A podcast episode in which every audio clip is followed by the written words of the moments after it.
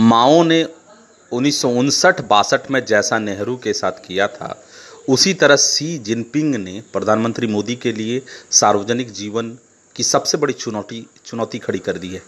आने वाले दिनों में मोदी को ऐसे कदम उठाने पड़ेंगे जो देश के रणनीतिक किस्मत और खुद उनकी राजनीतिक विरासत को तय करेंगे। लद्दाख में, चीन के उस कावे पर उनका क्या जवाब होगा, इसका अनुमान कठिन है, लेकिन तीन संकेत उभरते हैं।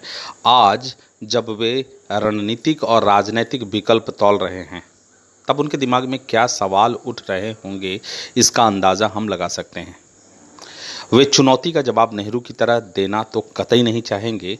सी जिनपिंग ने पसंद का समय चुनकर उन्हें चुनौती दी है। वैसे ही जैसे उन्नीस सौ बासठ में माओ ने किया था। इसलिए मोदी पर दबाव है कि देश दुनिया को कैसे दिखाएँ कि हम उन्नीस सौ बासठ वाले नेहरू नहीं हैं। नेहरू ने फैसला किया था, मैंने फौज से कहा है, चीनियों को भगाओ। जो साहसी भले दिखा दिखा हो, मगर हकीकत से दूर था, इसलिए इतिहास उन्हें साहसी सख्त नेता के रूप में याद नहीं करता। आज मोदी को कई तरह से बढ़त हासिल है। नेहरू के बड़े आलोचक उनके मंत्रिमंडल में मौजूद हैं। मोदी के साथ ऐसी समस्या नहीं है। विपक्ष कमज़ोर है। सेना तब के मुकाबले मज़बूत है, लेकिन नेहरू की एक कमज़ोरी मोदी के साथ भी जुड़ी है।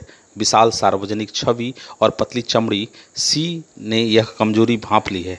चीनियों ने देख लिया है कि मोदी के लिए घरेलू राजनीति का चेहरा कितना महत्वपूर्ण है। उन पर एक सख्त निर्णायक जोखिम लेने वाला नेता दिखते रहने का दबाव है, लेकिन यह सब चीन के मामले में आसान नहीं लगता।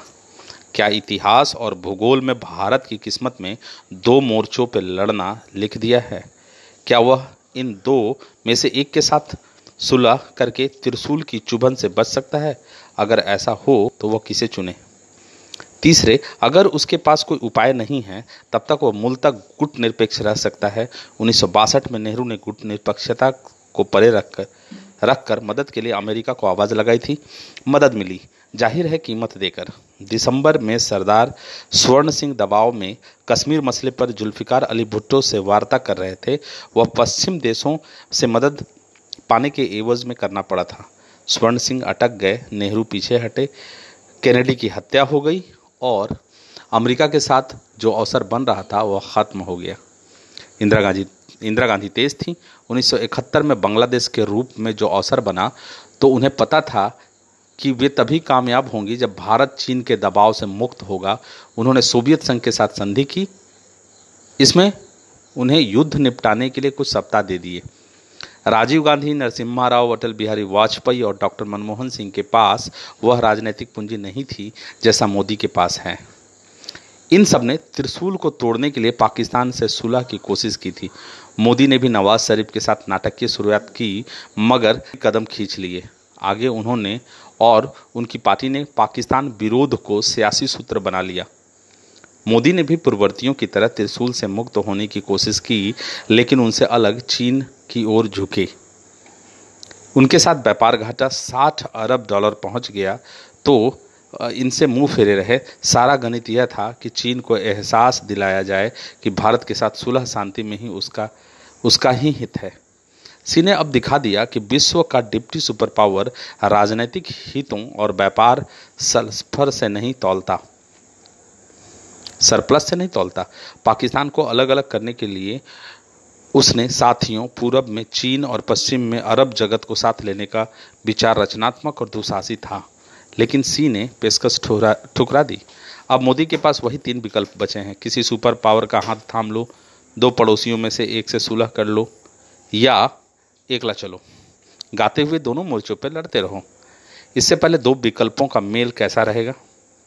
सीमा समस्या को सुलझाना एक, या एलएसी का निर्धारण करना उसके लिए फ़ायदेमंद नहीं है।